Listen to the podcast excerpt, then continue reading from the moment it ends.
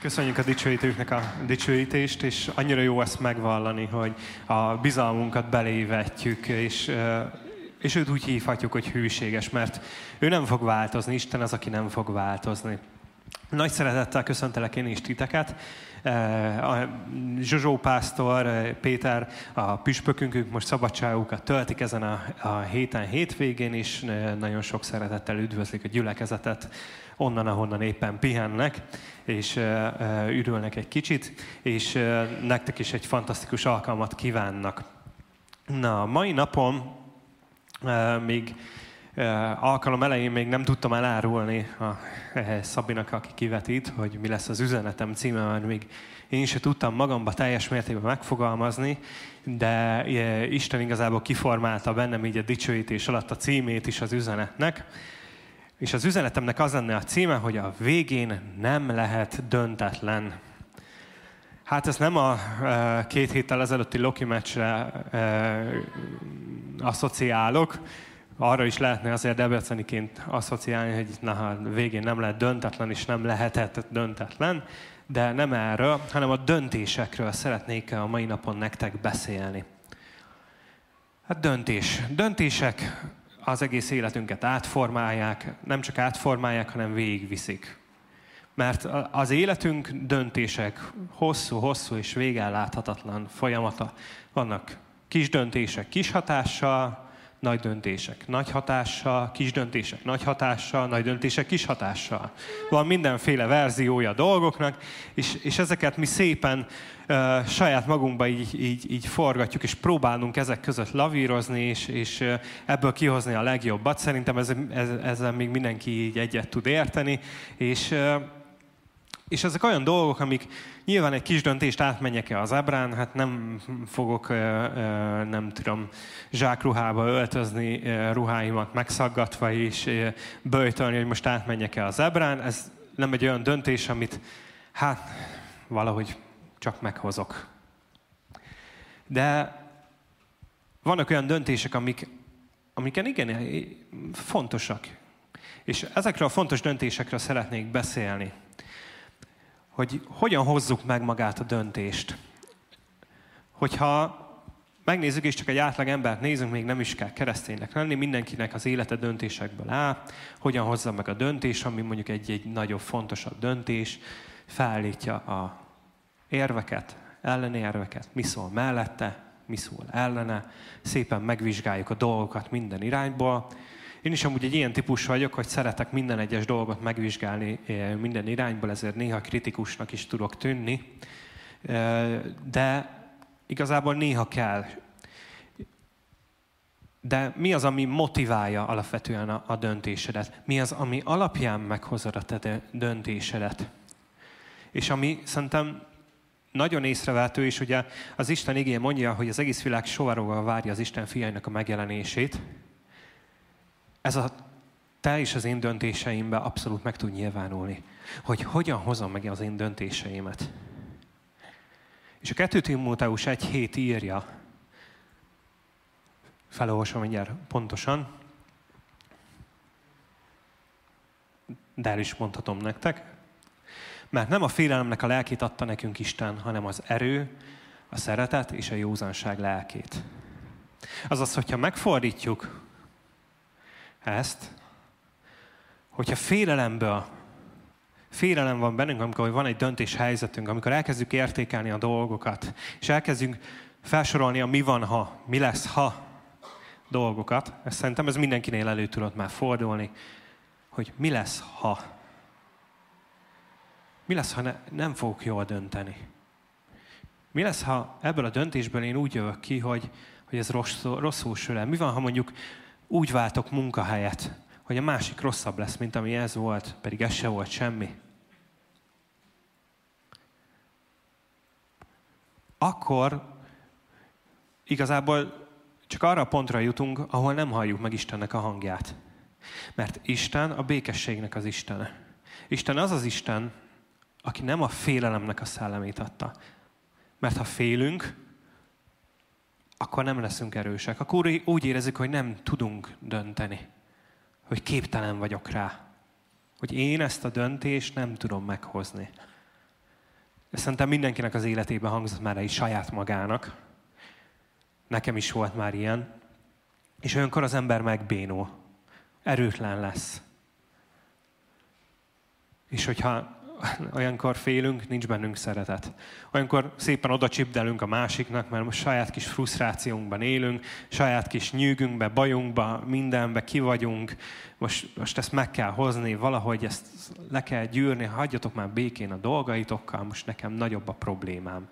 Hát mindenkinek nagyobb a problémája a másiknál, és ugye hát ez olyan, mint egy ilyen, ilyen licit, hogy próbálunk egy kicsit tovább licitálni. Mi is tudunk a feleségemmel néha ilyenek lenni, hogy fáradt vagyok én is. Jó, de én jobban. És akkor így, így licitálunk, hogy ki mit csinált aznap. És a végén rájönk, hogy tök fölösleges volt az egész, mert a végén csak összeveszünk, és ez így, így nem, nem túl e, szeretetteljes. És, és igazából itt tudunk lenni a hétköznapokban, itt tudunk lenni a döntéseinkbe. És hogyha félünk, akkor nem vagyunk józanok. Akkor nem tudunk egy olyan döntést hozni, amiben lehet, hogy nem is kéne azt megvárni, hogy Isten mit fog nekem mondani, hogy átmenjek-e az ebrán, vagy nem. Hanem, ha félünk, ha félek attól, hogy elüt az autó, akkor persze, hogy akkor fogok elindulni az ebrán, mikor épp egy autó, mert nem, vagyok, nem tudok józanul gondolkozni. Mert nem tudok az, azokat az alapvető mondjuk tényeket megvizsgálni, amik vannak előttem, és nyilvánvalóak. Mert olyankor a félelem van bennünk. És hogyha félelem van ilyenkor bennünk, akkor nem halljuk meg Istennek a hangját, aki próbál segíteni. Viszont mivel ő szabad akaratot adott neked és nekem, ezért ő nem fogja azt mondani, hogy de akkor is, akkor is rád az én akaratomat. Erre a legjobb példa Dávid. Hát Dávid élete tele volt olyan döntésekkel, amik, hát fogalmazhatunk úgy, hogy nem voltak jók. Meg voltak olyan döntések, amikor nagyon jól döntött. A kettő között az volt a különbség, amikor Istenre bízta. Amikor mindez hittel tette. Amikor úgy döntött, hogy először keresi Isten királyságát. És ugye mindig hallhatjuk azt, hogy, hogy helyezzük minden dolgunkat Isten kezébe. De hogyan is tudjuk ezt megtenni a valóságban? Mert nem olyan egyszerű ez. És nem olyan egyszerű elengedni a félelmeinket. Nem olyan egyszerű egy döntéshozatalba végigmérlegelni mindent, és azt mondani, hogy nem fogok félni. Mert igen, mindig lesznek a, a nem oldalon, a, a rossz oldalon, amikor magadba hallod a kis hangot, hogy na, és hogyha ott rosszabb lesz? És hogyha nem jön össze, akkor mit fogsz kezdeni magaddal? Ez mindig ott fog mocorogni, de ez nem Istentől van. És hogyha megnézzük a döntés típusokat, kétfajta döntés típus van szerintem.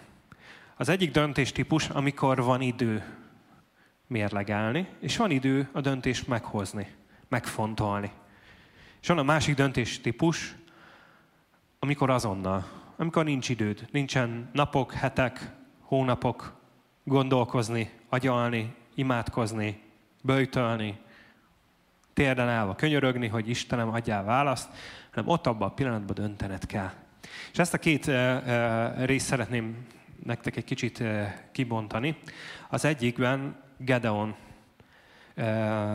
tól hoznék egy igét, ugye az a bírákban van, és Gedeonról azt kell tudni, hogy Gedeon egy egyszerű hétköznapi ember volt, nem volt semmilyen előjáró, nem volt semmilyen úgymond felhatalmazás arra, hogy, hogy bármilyen népet vezessen, a legkisebb törzsből származott, ott se volt elől, ott is egy fiatalabb volt. És hát azt kell tudni erről az időszakról, ugye hát a bírák könyve az az egy elég hullámzó időszak volt a, az Isten népének, mert hogy Isten népe volt, aztán úgy elfelejtették ők azok, és akkor így, így szépen így, így hullámoztak fel le.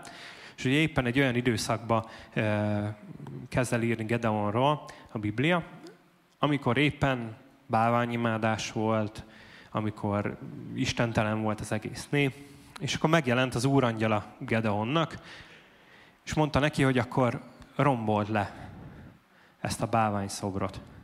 És akkor először Gedeon még mondta, hogy jó, akkor várjál meg itt, ha itt maradsz, akkor hozok először Istennek egy áldozatot. És először hozott egy áldozatot Istennek. És ezzel megbizonyosodott arról, hogy tényleg Istentől volt ez. Mert megvárta az áldozatot az angyal, és azt mondta, hogy rábocsájtotta a tüzet, és az felment Istenhez az, áldozat. Ezzel adott Gedeonnak egy pecsétet arra. Mert Gedeon bizonytalan volt abban, hogy ebben a világban most nekem ezt meg kell tennem. És nem elkezdett vitatkozni az angyala, hanem akkor jó, próbáljuk meg. Én elhiszem, ha bebizonyítod. És vagyunk néha ilyen helyzetben, hogy, hogy kérünk bizonyítékot Istentől, hogy Isten, biztos te mondtad? És hogyha felolvasom ezt az ige részt, ez a Bírák 6-ból, 36-tól 40-ig, ekkor Gedeon azt mondta az Istennek, ha az én kezem által akarod megszabadítani Izraelt, ahogyan megígérted, akkor én most kiteszek egy fürt gyapjút a szérűre, és ha csak maga a gyapjúfűr lesz harmatos, az egész föld pedig száraz marad, akkor tudni fogom, hogy az én kezem által szabadított meg Izraelt, ahogy megígérted. Úgy is lett. Amikor másnap korán fölkelt, és kinyomkodta a gyapjúfűrt, harmatot facsart ki belőle, egy tele vizet. Gedeon azonban ezt mondta az Istennek, ne haragudj meg rám, ha még egyszer szólok, Hadd tegyek próbát még egyszer a gyapjúfürtel. Most maga a gyapjúfürt maradjon száraz, az egész föld pedig legyen harmatos. És Isten úgy tett azon az éjszakán, csak a gyapjúfürt maradt száraz, az egész föld pedig harmatos lett. Amen. Egy szóval Gedeon próbára tette Istent, és kellett neki valami bizonyíték, hogy ő tudjon dönteni. Hogy tudjon amellett dönteni, hogy oké, okay, akkor én innentől kezdve veled megyek, Istenem. És én azt fogom tenni, amit te mondasz. És vannak ilyen bizonytalan időszakok az életünkben, amikor konkrétan Isten hangját halljuk, és még akkor is azt mondjuk, hogy jó, de akkor, akkor bizonyíts már be. És sokszor úgy vagyunk vele, hogy, hogy kell valami bizonyíték, kell valami kézzel fogható. Mert emberek vagyunk, így működünk, hogy amit látunk, amit megtapasztalunk, az, az ad nekünk egy stabilitást. Ez olyan, egy, egy időszakban végignéztem körülbelül az összes National Geographicos repülőgép katasztrófák című műsort, és azt kell tudni a, a repülésnél, hogyha valaki éjszaka repül, akkor nem tudja, hogy hol van a fel, hol van a le, hol van a jobbra, hol van a balra, mert kinéz a pilóta az ablakon, és csak egy nagy feketeséget lát. És eltűnik a, a stabilitás, eltűnik a, a horizont. És egy csomóan, hogyha nem megfelelően kiképzettek, és a műszereket nem tudják jól olvasni, azért zuhannak le, mert eltűnik az, az amit látnak bepánikolnak, begörcsölnek, elfogja őket a félelem, és olyankor eltűnik a biztos dolog a lábuk alól. És olyankor csinálnak hülyeséget, és olyankor meg is halnak. Mert ugye repülőgép baleset az, az elég nagy százalékkal így történik. És sokszor így vagyunk az életben, hogy nem látjuk mert épp egy olyan helyzet van, épp egy olyan bizonytalan környezet van a, a hétköznapokban, amikor nem látjuk a biztos pontot. Amikor nem látom azt, hogy nekem hova kéne lépnem, hol a következő. És ilyenkor jön képbe a hit. Ugye a hit a nem látott dolgokba való bizonyosság. Amikor elkezdünk bízni Istenben. És innentől kezdve Gedeon, hogyha tovább olvassuk a történetet, elkezdett bízni Istenben. És Gedeon, aki egy 647 ezredik hétköznapi ember volt, elkezdtek beállni mögé a népek. Összegyűlt egy 32 ezres sereg, egész szép arányban már kezdtek feljönni az ellenséghez, a midianitákhoz képest. És akkor Isten azt mondta neki, hogy kérdezd meg, hogy ki az, aki fél. Hát 22 ezeren féltek 32-ből. Akkor őket küld haza. És akkor nem azt mondta Gedeon, hogy Istenem, hát matek. Ez így, értem, hogy eddig felnőtt 32 ezerre, nagyon jó. Miért nem lehetne még hozzátenni? Nem ezt mondta, hanem bízott Istenben. Mert megtapasztalta Istennek azt a szabadítását, és azt a valóságos jelenlétét, ami akár itt egy gyapjonál. Egy egyszerű mezei fizikának ellentmondó kísérlet. Amikor minden nedves, az maradjon száraz. Amikor minden száraz, az maradjon nedves. És akkor így ezzel, ezzel az egyszerű kis dologgal megtapasztalta azt Istentől, hogy ő mindenre képes. És onnantól kezdve volt egy hite. És akkor ugye lecsökkent a sereg már csak tízezerre, akkor jött a következő kör, az ivós játék, ugye, hogy ki az, aki a kezéből iszik, meg ki az, aki belenyomja a fejét a tóba és úgy iszik. És hát maradtak háromszázan. És Gedon akkor se azt mondta, hogy de Istenem, most szivatsz.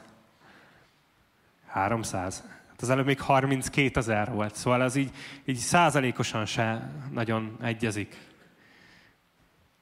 Nem, onnantól kezdve ő hitt, ő elhitte, és a bizonytalanba, mert utána ír, olvashatjuk azt, hogy nem volt az ellenség a völgyben, és annyian voltak, hogy még a, az állataikat se lehetett számon tartani. Hát az egy félelmetes sereg lehetett, főleg 300 embernek. Hogyha a 30 ezer kevés volt, akkor a 300 az, az esélytelenek nyugalma. Viszont volt hite Gedeonnak. És én hiszem azt, hogy amit mi megtapasztalunk az életünkben, abban mi tudunk kapaszkodni, abban mi tudjuk azt mondani a döntés helyzetünkben, hogy Istenem, te már egyszer megszabadítottál. Te már egyszer segítettél jól dönteni. Akkor én hiszem azt, hogy most is fogsz. Viszont ez, ha nem halljuk Isten hangját, akkor hit kell. És a következő ígére tovább lépünk. Példabeszédek 16.3. Bízod az Úrra a te dolgaidat, és a te gondolataid véghez mennek. olyan érdekes az, hogy nem azt mondja Isten, hogy bízd az Úrra a dolgaidat, és az Istennek a gondolatai véghez mennek, hanem azt mondja, hogy az én és a te gondolataid, a te terved, Ebbe benne van az, hogy Isten meg akarja áldani a te döntésedet. Isten meg akar áldani abba, hogy bárhogy is döntesz, az jó lesz. És sokszor úgy vagyunk, amikor van egy döntéshelyzetünk, hogy van mondjuk két rossz. Most nem a választásokra gondolok, alapvetően, hogy van az életünkben egy olyan, hogy kell választani kicsit rossz, meg nagyon rossz között. Mert hogy nem látjuk azt, hogy mi a jó benne. De muszáj döntenünk. Mert nincs idő, nincs idő arra, hogy keressünk egy harmadikat, hanem azt mondják, hogy na most akkor válaszolj. És válaszolni kell.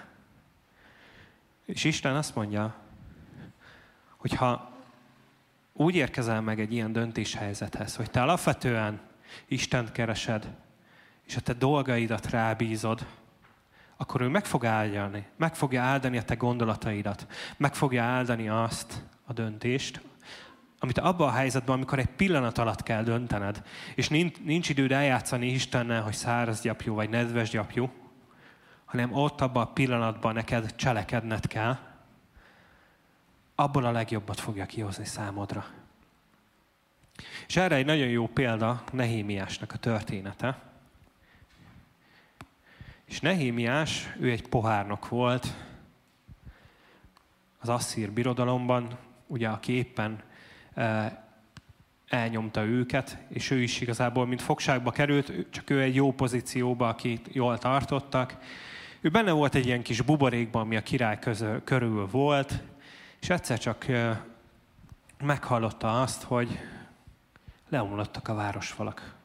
Elpusztult az egész nép fogságba esett. És meg, azt, azt olvasjuk, hogy a, a, a szíve elszomorodott, és elkezdett imádkozni, böjtölni, és nem olvasjuk azt, hogy bármilyen válasz kapott volna Istentől, Ő viszont tette tovább, dolgozott tovább, pohárnok volt a király mellett, és innen csatlakozunk be az igével. Ez a Nehémiás 2.1.5. Arthashasztá király, fú, ezt nehéz kimondani még egyszer. Arthashasztá király uralkodásának 20. évében a Nisztán hónapban történt. Bor volt előttem, felvettem a bort és oda nyújtottam a királynak. Nem szoktam szomorú lenni előtte, ezért így szólt hozzám a király. Miért szomorú az arcod? Hiszen nem vagy beteg. Nem lehet az más, csak a szív szomorúsága. Ekkor én nagyon megijedtem, és azt mondtam a királynak. Örökké éljen a király. Hogy ne volna szomorú az arcom, hiszen az a város, ahol őseim sírja van, rommá lett, és kapui tűzemésztette meg. Akkor a király ezt kérdezte tőlem, mit kívánsz tehát?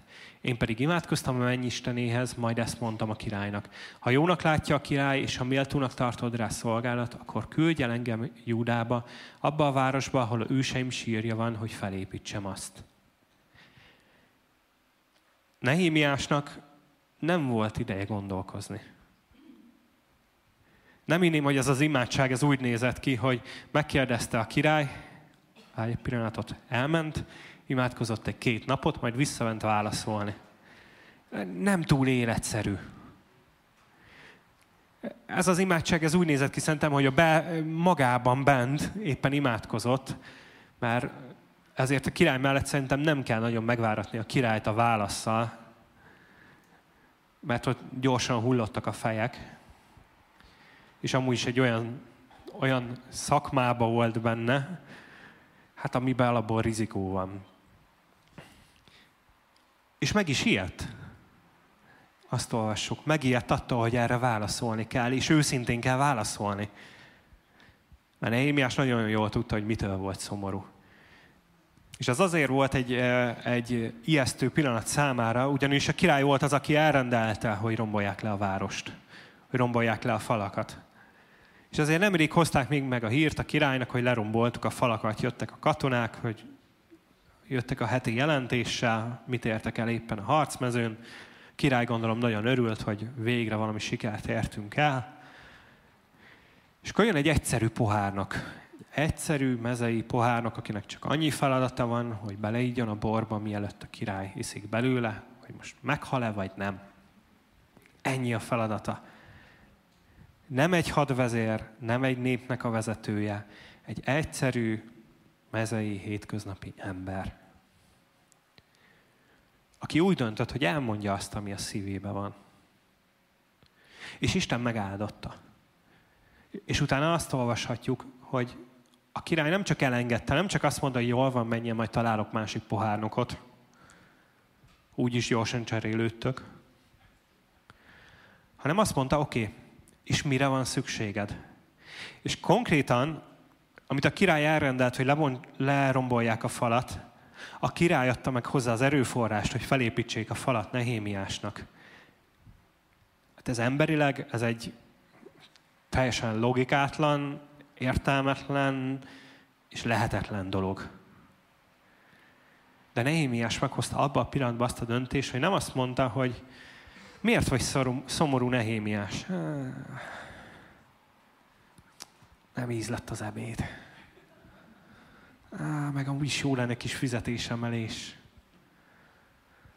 Mit szólnál hozzá, király, ha már így megkérdezted? Még az az egy arany, az még olyan jól jönne. Most kezdődik az iskola, be kell iskoláztatni a gyerekeket. Nem. Elmondta azt, ami a szívébe van. És meghozta azt a döntést, azt a rizikós döntést, hogy azt is mondhatta volna a király, hogy bolond vagy, most rendeltem el. Most rombolták porig. Igen, tudom, én kértem. Én adtam ki a parancsot. Hát, vagy ahogy Hofi mondani, normális. És ugye egy ilyen bizalmi pozícióban, hogyha kiderül, hogy amúgy igazából az ellenséggel szimpatizálsz, hát akkor lehet, hogy Nehémiásnak rövid lett volna a további karrierje, amúgy is. Szóval volt benne a döntésnek, volt egy nagyon-nagyon nagy rizikója. Konkrétan Nehémiás feltette az életét. A király kezébe adta, és Isten kezébe, mert hogy először imádkozott. Szerintem annyi hangzott, hogy ne halljak meg, Uram, ne halljak meg, Uram, ne halljak meg, Uram. És azt mondta Isten, hogy ő megpuhítja a királynak a szívét. Ő lesz az, aki utat készít. Ő, lett, ő lesz az, aki a látatlanba Nehémiás lába elé rakja a szilárd talajt. És ez egy kicsi dolognak tűnik válaszolni egy olyan kérdésre, hogy miért vagy szomorú, viszont nagyon nagy hatása lett. Is olvashatjuk, hogy 56 nap múlva azt hiszem, állt a fal. Hát 56 nap alatt Magyarországon nem írják ki a tendert egy falépítésre. Szóval ezt érezhetjük azt, hogy ez egy nagyon pörgős dolog volt. Viszont egy döntéssel kezdődött. Egy döntéssel kezdődött, amit meg kellett hoznia. És lehet, hogy ha hazudik, arra a király ráérez. Ugyanis ezek szerint nem volt annyira egy ö, ö, érzelmileg analfabéta a király, mert látta azt rajta, hogy hát van valami, most van valami probléma vele. Van valami, ami, ami a szívedet nyomja. És látta azt. És lehet, hogyha hazudik, akkor azt mondja, hogy ne hazudjál, mert bitófára, vagy nem tudom, vagy kardérre, vagy bárhova. És meghozta a jó döntést. És nem Isten mondta neki, nem Isten mondta neki, hogy figyelj Nehémiás, én elterveztem azt, hogy te általad fogom újjáépíteni a várost. Nem ugyanaz a sztori, mint Gedeonnál. Mert Gedeonnál elmondta, rajtad keresztül fogom megszabadítani a népet. Mit szólsz hozzá? Gyapjúzzunk. Ez volt ugye a válasz, és a végén Gedeonon keresztül megszabadította a népet. Az másik kérdés, hogy utána a nép megint bolond volt, de hát emberek vagyunk, ez, ez, ez ilyen, hogy sokszor hozunk jó döntést, meg sokszor nagyon rosszat, de amint Istenhez fordulunk, minden jóra tud fordulni. És igazából, ha a bírák könyvét olvassátok, mindig erről szól, hogy amint Istenhez fordultak, jóra fordult. Amint elfordult, hát magukra vetettek, és mindig jött a baj csőstől. És így vagyunk az életben, hogy vannak gyors döntések, és vannak olyan döntések, ami elgondolkozunk, és, és megfontolhatjuk, mert van rá idő, van rá lehetőség. Viszont a kettő között egy valami nincsen. Az, hogy nem akarok dönteni. Mert ha nem akarsz dönteni, akkor igazából döntöttél valami mellett. Tételezzük fel, mit tudom én, munkahelyet akar váltani az ember. Ha nem akarok dönteni, akkor igazából azt döntöttem, hogy ott maradok. Mindig van következménye, és mindig kell vállalnunk igazából a döntésünk után a felelősséget is, ami egy nehéz dolog. Például a feleségem szoktam mondani, hogy ő nem szeret dönteni. De muszáj. Mert azt nem csinálhatjuk, hogy nem döntünk. Nem csinálhatjuk, hogy csak így, nem tudom, levegünk az étárbe, és így vagyunk, és nem csinálunk semmit, nem döntünk semmire, nem vállaljuk semmiért a felelősséget. Mindenki a saját életében a dolgaiért vállalja a felelősséget, azért, mert előtte hozott valamilyen döntést. És ez velünk jár, ez az élettel jár. Viszont, ha Istennel járunk, és őt keressük, akkor Isten azt mondja, én megáldom a te döntéseidet. És meg fognak valósulni azok a gondolatok, azok a tervek, amik benned vannak. Viszont ha nem Istennel járunk, akkor is lesznek gondolataink, és akkor is lesznek terveink. De lehet, hogy sokkal nehezebb lesz. Viszont az ördög mindig el akar buktatni. És sokszor van egy olyan dolog, amikor meghozunk egy döntést, és teljes mértékben úgy érezzük, hogy ez Istentől van, és akkor jön az első akadály, ami sikerül arccal tompítanunk a lendületünket, és úgy érezzük, hogy de miért? De hát én nem Istennel döntöttem. Hát erre megint csak a legjobb példa Dávid, aki sokszor mondhatta azt az életébe, hogy de most ezt miért? Már megint miért akar megölni? Megint miért üldöznek? Megint miért vagyok ilyen helyzetben? Nem én leszek a király. Ez így, így hogy jön ki, hogy a királyt üldözik a legjobban? Neki kéne uralkodni, de őt akarják a legtöbben megölni. Ugye ez így... És nem. És ő írta azokat a zsoltárokat, hogy lelkem áld az urat. És ezeket nem olyan pillanatban írta, amikor minden szép, minden jó, ott voltak a sátorba, és dicsőítettek, és minden jó volt. Nem. Ezeket sokszor akkor írt, amikor egy barlangba bujkált éppen az elől a, a selegnyi ember elől, akik meg akarták ölni. De ő mindig jól döntött, amikor Istenhez fordult. És te is jól tudsz dönteni. És az az egyik legjobb döntés és a legfontosabb döntés, hogy fordulj Istenhez. És fordulj a hétköznapokba Istenhez. Mert lesznek olyan pillanatok, amikor nincs idő arra, hogy elővegyük a gyapjút is, alkutozzunk Istennel.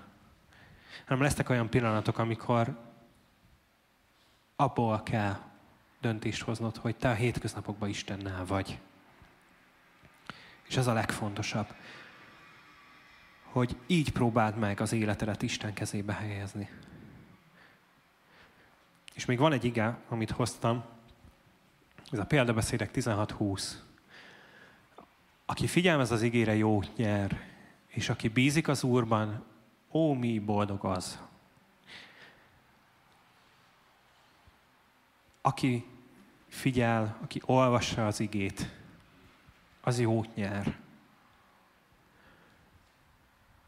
Egy szóval úgy tudod a legjobban Isten kezébe helyezni a te életedet, hogyha elkezded az igét tanulmányozni. Ha elkezdesz Istennel kapcsolatban lenni. Nem tudom, erről a színpadról alig hangzott el még sokszor, hogy aktív szellemi élet. Hogy akkor tudsz a hétköznapokban áldott lenni, ha beengeded életedbe Istent. Azt mondja az Istennek az igéje, hogy ne akadályozzátok azt, hogy a Szent Szellem munkálkodjon a ti életetekben.